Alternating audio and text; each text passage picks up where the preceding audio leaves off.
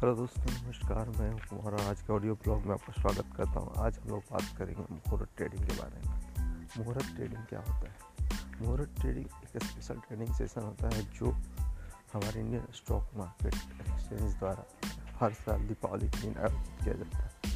यह special session इसलिए होता है क्योंकि दीपावली के दिन वैसे मार्केट बंद रहता है स्टॉक मार्केट बट एक घंटे का स्पेशल सेशन चालू किया जाता है जिस मार्केट ट्रेड करती है। जिसे मुहूर्त ट्रेडिंग कहते हैं। मुहूर्त के हिंदी में शाब्दिक करते हैं। एक पवित्र तारीख जिससे कुछ काम आरंभ किया जा सके। तो मुहूर्त का मतलब ये होता है, इतिहास की बात करें तो ये साठ सालों से भी इसका पुराना इतिहास है।